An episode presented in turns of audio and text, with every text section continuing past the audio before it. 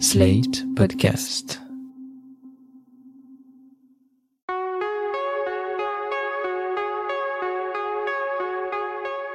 Je m'appelle Thomas Messias, je suis un homme blanc, cisgenre, hétérosexuel, et ça faisait plusieurs années que je n'avais pas pleuré comme ça devant un film. Vous écoutez Mansplaining, épisode 111, Justice restaurative, le dialogue entre agresseur et victime. Le film Je verrai toujours vos visages est le troisième long métrage de Jeannery, après Elle l'adore et Pupille. La cinéaste réunit ici un casting ahurissant.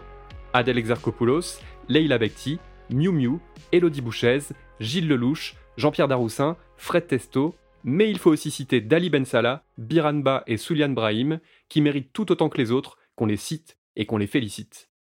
La réalisatrice du film, qui sort ce 29 mars, nous a accordé un entretien dans lequel il est question de justice restaurative, de son regard de cinéaste, mais aussi bien évidemment de la place des hommes dans tout ça. La première fois que j'ai entendu parler de justice restaurative, c'était par le biais d'un podcast, car comme beaucoup de gens, euh, c'est une nouvelle addiction, les podcasts. Et c'était un podcast sur la justice restaurative, sur lequel j'avais cliqué pour le mot justice, parce que j'étais en train de faire des, des recherches comme ça sur le monde judiciaire de manière très large. Et c'est restauratif qui m'a passionné tout de suite. Donc c'est comme ça que j'en ai entendu parler. Étonnamment, c'est en faisant des recherches sur un sujet qui n'a a priori rien à voir que Jeannery a eu la confirmation qu'il lui fallait travailler sur la justice restaurative. Figurez-vous que pour elle, tout est parti des neurosciences. Donc j'étais partie euh, pour essayer de comprendre un peu mieux le fonctionnement du cerveau et j'avais tout de suite été très euh, touchée, interpellée par la façon dont le cerveau se répare. Il se répare, non pas en réparant ce qui a été endommagé, mais en créant d'autres connexions pour compenser ce qui a été endommagé. Cette réparation par la, par la recréation du lien m'avait beaucoup euh, intéressée, touchée. Et je me suis rendu compte que c'était exactement la même chose dans la justice restaurative. C'est une justice qui s'intéresse à la réparation, à la restauration des aides qui ont été euh, abîmées par une infraction, sachant que la justice restaurative considère que quand il y a une infraction qui est commise, quelle qu'elle soit, ça abîme euh, trois acteurs différents, l'auteur, la victime et le lien social. Et donc c'est une justice qui vise à réparer un peu tout ça, tout le monde, par la reprise du dialogue. Et je me suis dit, c'est très très très parlant. Euh, je sais pas, je, je me dis quand on est endommagé quelque part, on peut pas réparer ce qui a été endommagé. Par contre, on peut recréer d'autres choses à côté, d'autres connexions pour repartir. L'idée de la justice restaurative, c'est donc de tenter de tisser du lien social entre des victimes d'infractions et des coupables d'infractions du même type, avec deux configurations possibles, le groupe d'échange et la médiation. Dans l'un des arcs narratifs du film, on assiste à la rencontre et aux discussions entre trois personnes victimes de braquages qui les ont traumatisées et trois détenus ayant commis ce genre d'infraction. Assis en cercle à bonne distance, et accompagné d'une équipe chargée de modérer les débats, tous et toutes se retrouvent pour des rendez-vous réguliers, pendant lesquels ils échangent au long cours. Je m'appelle Nawel. J'ai 39 ans. J'étais agressé dans le supermarché dans lequel je travaillais a 5 ans. Moi, je vous le dis tout de suite, j'attends rien de vous. Je suis là pour vous dire ce qui se passe pour les victimes quand vous commettez ce genre de choses. Pour que vous compreniez les dégâts que vous faites dans la vie des gens. Comment vous détruisez des vies. Pour de l'argent, pour. Euh, pour vous marrer, pour. pour je sais pas quoi. Quand vous attaquez quelqu'un, il n'y a pas qu'une victime. Il y a d'autres victimes derrière. Il y a des familles, des couples, des enfants. J'aimerais que vous compreniez ça. J'ai aussi envie d'entendre d'autres victimes. Déjà, rien que notre rencontre la dernière fois, j'ai vu que ça m'avait fait du bien. De pouvoir échanger avec vous, avec des gens qui comprennent de quoi je parle. Par ailleurs, on suit le parcours de Chloé, une jeune femme jouée par Adèle Exarchopoulos, qui enclenche un processus de médiation à l'aide d'une juriste.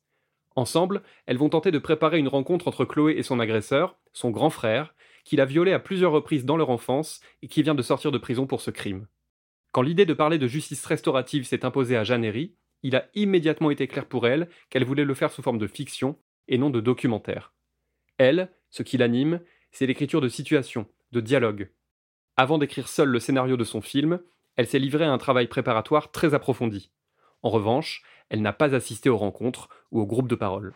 Non, on peut pas du tout assister à des séances, euh, à des ateliers de préparation ou à des rencontres, etc. C'est encore une fois, c'est sécurisé par euh, parce qu'il y a beaucoup de choses qui se disent dans des cercles. Et les auteurs aussi vont se livrer. Euh, il y, a, toute une phase de dévoilement pour les auteurs. Généralement, ils, disent plus de choses que ce qu'ils ont dit à leur procès, que plus de choses que ce qu'ils n'ont jamais dit, parce qu'on leur garantit la sécurité de ça. Et par contre, il y a quelque chose que j'ai fait parce que je pouvais y aller et que c'était accessible, c'était les formations. Voilà, les formations pour devenir animateur, animatrice, médiateur, médiatrice, il faut suivre des formations qui sont dispensées par l'Institut français pour la justice restaurative. Et ça, j'en ai suivi plusieurs pour comprendre la posture si particulière, si singulière des animateurs et des animatrices, justement. Ce que vous proposez à ces gens, c'est l'inverse de ce que tout le monde leur a toujours proposé. On ne parle pas à leur place. On ne suggère rien. On n'essaie pas de les transformer. On écoute. On accueille inconditionnellement. Tu ne sais pas mieux que ni ce qu'ils sont, ni ce qu'ils devraient faire. Hmm Persuade-t'en. Sinon, on va voir ailleurs. Si vous leur laissez un espace pour réfléchir, ben, ils vont réfléchir. Sinon, ils vont dire ce qu'ils ont toujours dit à tout le monde. Et ils vont taire ce qu'ils ont toujours tu. Tu prends trop de place. Laisse-leur la place. Tu ne connais pas cette personne. Alors laisse-la t'instruire. Hmm. Suis-là, sans jugement, sans diagnostic, mode avion, mode avion. Voilà. Tu t'es senti bien écouté? Hmm? Euh, Oui. Euh, non. Tu t'es senti accueilli, tu t'es senti respecté, considéré même, et ça c'est déjà très bien. Mais tu ne t'es pas senti écouté. Pardonnez-moi, je suis dur, mais ça c'est trop important. Il faut comprendre ça. Le comprendre absolument. La justice restaurative, c'est un sport de combat les gens de la justice restaurative se revendiquent très volontiers comme étant spécialistes de rien et surtout pas des autres. Et donc, ils ont ce truc de laisser euh, à leur interlocuteur toute la place et de faire quelque chose qu'on a du mal à faire dans la vie, et moi la première, hein. c'est-à-dire écouter de manière inconditionnelle et sans jugement, euh, ne pas couper la parole, ne pas diagnostiquer, ne pas orienter, ne pas diriger, laisser la place à l'autre. Et c'est parce qu'on laisse la place à l'autre et qu'on le prépare aussi à recevoir la parole des autres, que se disent des choses qui peut-être ne se sont jamais dites, que tout d'un coup les gens s'écoutent profondément. L'écoute est fondamentale dans Je verrai toujours vos visages. Jeanne Herry a notamment écrit de longs monologues afin de laisser le temps à ses personnages de faire sortir des choses qu'ils n'avaient possiblement jamais exprimées. Ce qui se produit est de l'ordre du sublime. La connexion s'établit non seulement avec les victimes, dont on entend la souffrance, mais aussi avec les coupables. Je pense et j'espère qu'il euh, se passe pour le spectateur un peu ce qui se passe dans ces cercles de rencontres, c'est-à-dire que moi, j'ai pas de doute tellement là-dessus. Quand on met dans une pièce pendant 15 heures des gens qui sont prêts à parler et qui sont prêts à s'écouter dans le respect et qui vont tous se mettre un peu à nu qui vont tous pleurer, ils vont pleurer ensemble, ils vont rire ensemble, ben, il y a de l'attachement qui se crée. Et il n'est pas question de se dire tout d'un coup on va devenir les meilleurs amis du monde. Non, non, c'est juste qu'il y a les fantasmes qui tombent, que ce qui nous fait peur nous fait un peu moins peur, que côté victime, on comprend un tout petit peu mieux le, pourquoi du passage à l'acte, même si le passage à l'acte il est horrible et hyper destructeur. Que côté auteur, on comprend un petit peu mieux les, conséquences euh, des actes qu'on fait, puisque les victimes expliquent les conséquences, les répercussions sur leur vie. En fait, c'est juste de progresser dans la compréhension de l'autre. Il n'y a pas que les auteurs et les victimes d'infractions qui en ont besoin. Je pense qu'on en a tous profondément besoin. Notre époque n'est pas, est pas très aimable là-dessus. Euh, moi, en tout cas, je trouve ça pénible, euh, les affrontements permanents, la polarisation des débats, et le fait de ne jamais pouvoir s'écouter correctement, les invectives, euh, le clash, euh, tout ça, euh, le fait de disqualifier, bah, choisis ton clan, choisis ton... Moi, je trouve ça très, très décourageant, personnellement. Donc, il n'est pas question d'être d'accord avec tout le monde, mais quand même, il est question de pouvoir écouter tout le monde quand même. Donc, il y a là, dans les avant-premières, des gens qui disent il faudrait montrer ça dans les écoles, dans les collèges. Et je dis mais bien sûr, bien sûr, mais à l'Assemblée nationale aussi. Moi, je trouve ça insupportable, en fait. Je trouve ça blessant. Euh, ça me, ça me donne envie de partir. Et ça, et les réseaux sociaux, j'y vais pas, j'y vais pas. Mais je crois qu'il y a cette espèce de truc cacophonique où on n'arrive pas à dialoguer. Je trouve ça euh, horrible, en fait.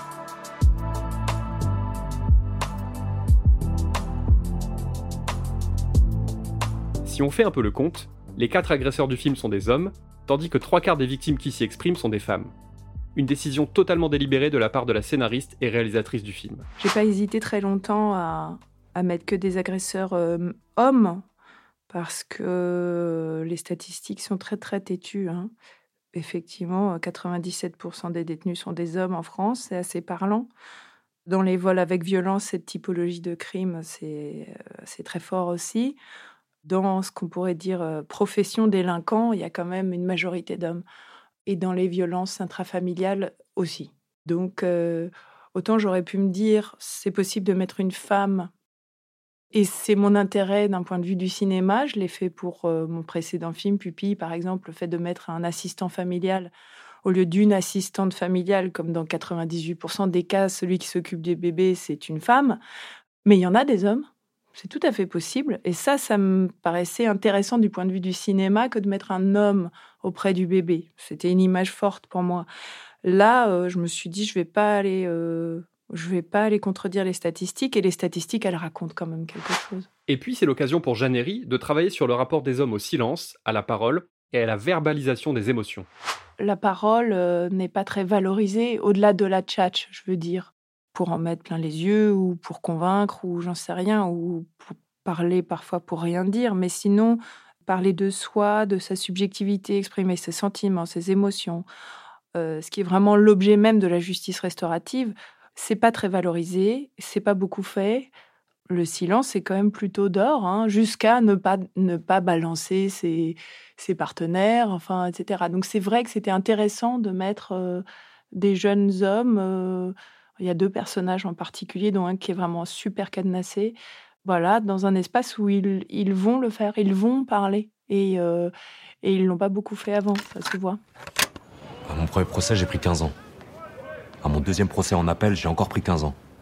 Et au dernier, j'ai pris 10 ans. Parce que j'ai commencé à réfléchir. J'étais plus pareil, le juge, il a vu. Au départ, en fait, j'ai pas compris pourquoi j'avais pris autant. Vu qu'il y avait pas eu de mort, pas eu de blessé ou quoi que ce soit. En plus, ces victimes, elles avaient dit n'importe quoi. Elles ont confondu tout le monde. Elles ont dit c'est moi, j'ai fait ci, ça. Mais elles pouvaient pas me reconnaître en vrai. Comment pensez-vous que les victimes ont vécu ce qui s'est passé? Je sais pas. Moi, je voulais leur dire voilà. Moi, j'ai fait une connerie, je vais en prison, c'est normal. Et vous, bah voilà. C'est fini. Prenez votre argent et allez, profitez. Je dirais, vous êtes gelé, figé, faut faut avancer.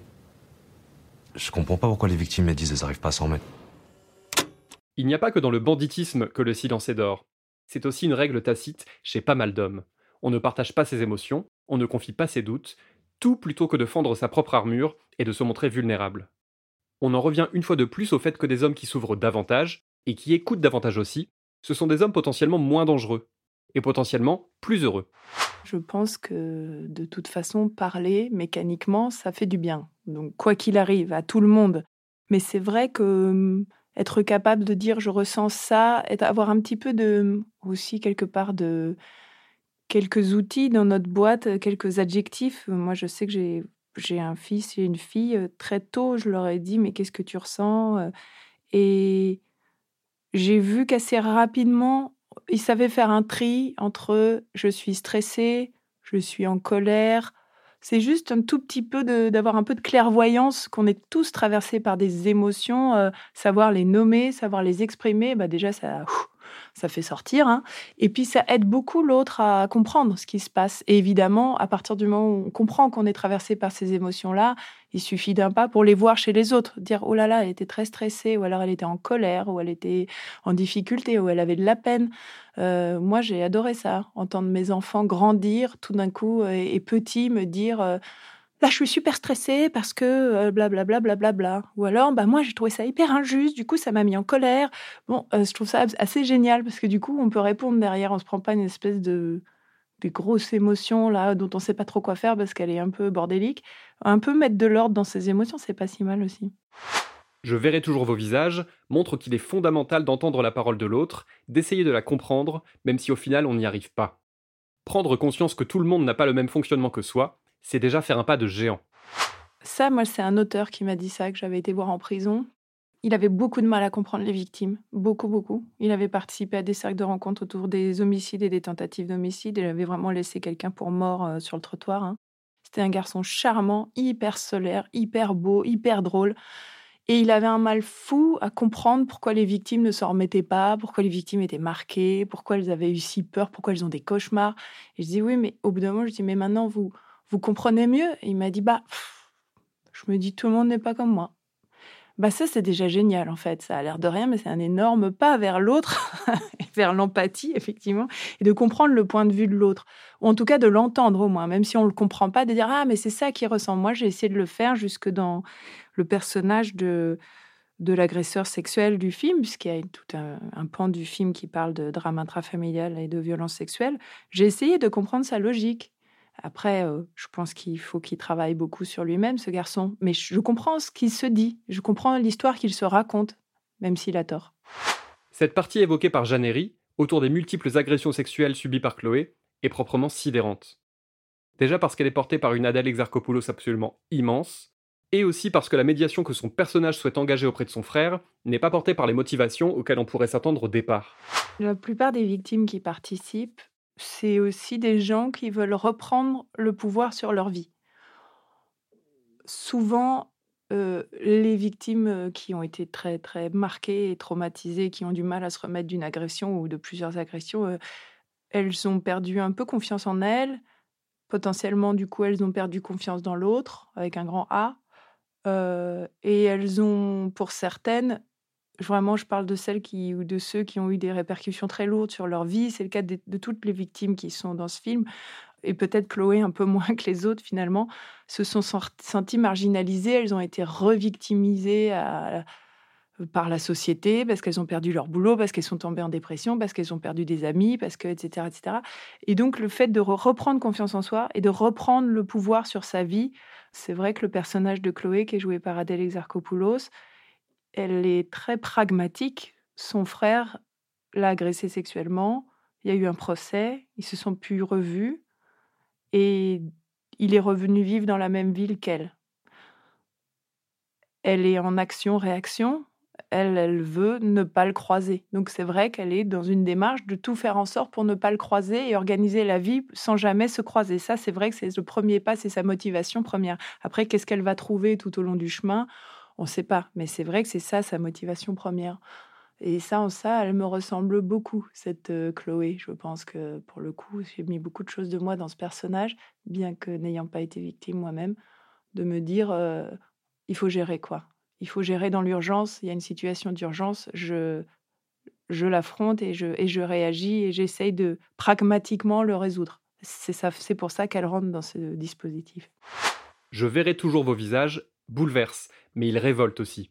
Notamment parce qu'on comprend rapidement que si le frère de Chloé souhaite s'engager lui aussi dans une médiation, c'est parce qu'il estime que sa sœur aurait aussi ses torts. C'est un des trucs les mieux partagés par euh, les agresseurs que d'en vouloir à leurs victimes, plus ou moins.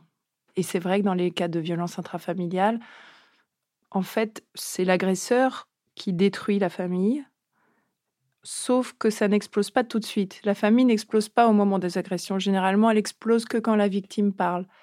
Donc on a l'impression que c'est la victime qui fait exploser la famille, ce qui est profondément injuste, évidemment. Mais c'est vrai que cette colère, elle est souvent très, très présente chez les agresseurs sexuels. Mais parce que c'est un petit peu comme les délinquants, hein, euh, ils ont quand même beaucoup de mal à se responsabiliser, ils ont beaucoup de mal à comprendre qu'ils sont responsables de leurs actes et que euh, oui, ils ont du mal à se responsabiliser sur les conséquences aussi de leurs actes. Donc, euh, cette colère qui est très, très, je pense, difficile à comprendre pour l'extérieur, elle est tellement récurrente que j'avais envie de, la raconter aussi, que les auteurs sont très en colère parce qu'ils souffrent beaucoup aussi, sauf que c'est de leur faute, mais ils souffrent quand même beaucoup. Et la souffrance, euh, ça prend beaucoup de place. On a affaire à un film pas manichéen, porteur d'espoir par endroits, mais aussi assez désespérant par moments. J'en suis ressorti avec l'impression que les auteurs de violences, et notamment de violences intrafamiliales, ne se rendront jamais à l'évidence et ne reconnaîtront jamais leur culpabilité, à moins peut-être de ne plus avoir d'autre issue. J'ai un peu d'espoir, euh, mais je pense qu'il faut bosser tout ça. Hein. Il faut bosser, il faut bosser. Et cette justice restaurative, elle est, c'est un des outils qui permet de travailler un petit peu. Mais c'est vrai que si jamais Chloé ne s'était pas lancée dans ce processus, ce grand frère ce serait jamais, euh, n'aurait jamais bougé, j'en suis certaine. Il serait resté sur l'histoire qui s'est racontée, euh, qu'il savait pas, qu'il était un enfant, qu'il n'était pas mature, etc. Euh, elle, elle le confronte au fait que c'était qu'il a pris le pouvoir et qu'il l'a contrainte en fait, mais pas de manière, il l'a pas attaché à un radiateur, il l'a pas. C'est beaucoup plus sourd que ça, c'est beaucoup plus subtil, c'est beaucoup plus euh, emprisonnant aussi. Donc euh, plus on déconstruit tout ça, plus on avance et on, on déconstruit quand même en ce moment. Je verrai toujours vos visages est à voir en salle à partir du 29 mars 2023 et on le retrouvera à coup sûr au César 2024. C'était Mansplaining. N'hésitez pas à vous abonner au podcast sur votre plateforme favorite, à mettre des cœurs et des étoiles et à laisser des commentaires. Vous pouvez aussi écrire à mansplaining.sled.fr ou nous contacter via le compte Instagram Mansplaining Podcast. Mansplaining est un podcast de Thomas Messias, produit et réalisé par Sled Podcast. Direction éditoriale, Christophe Caron. Production éditoriale, Nina Pareja. Montage, réalisation et mixage, Victor Benamou. À dans 15 jours pour l'épisode 112.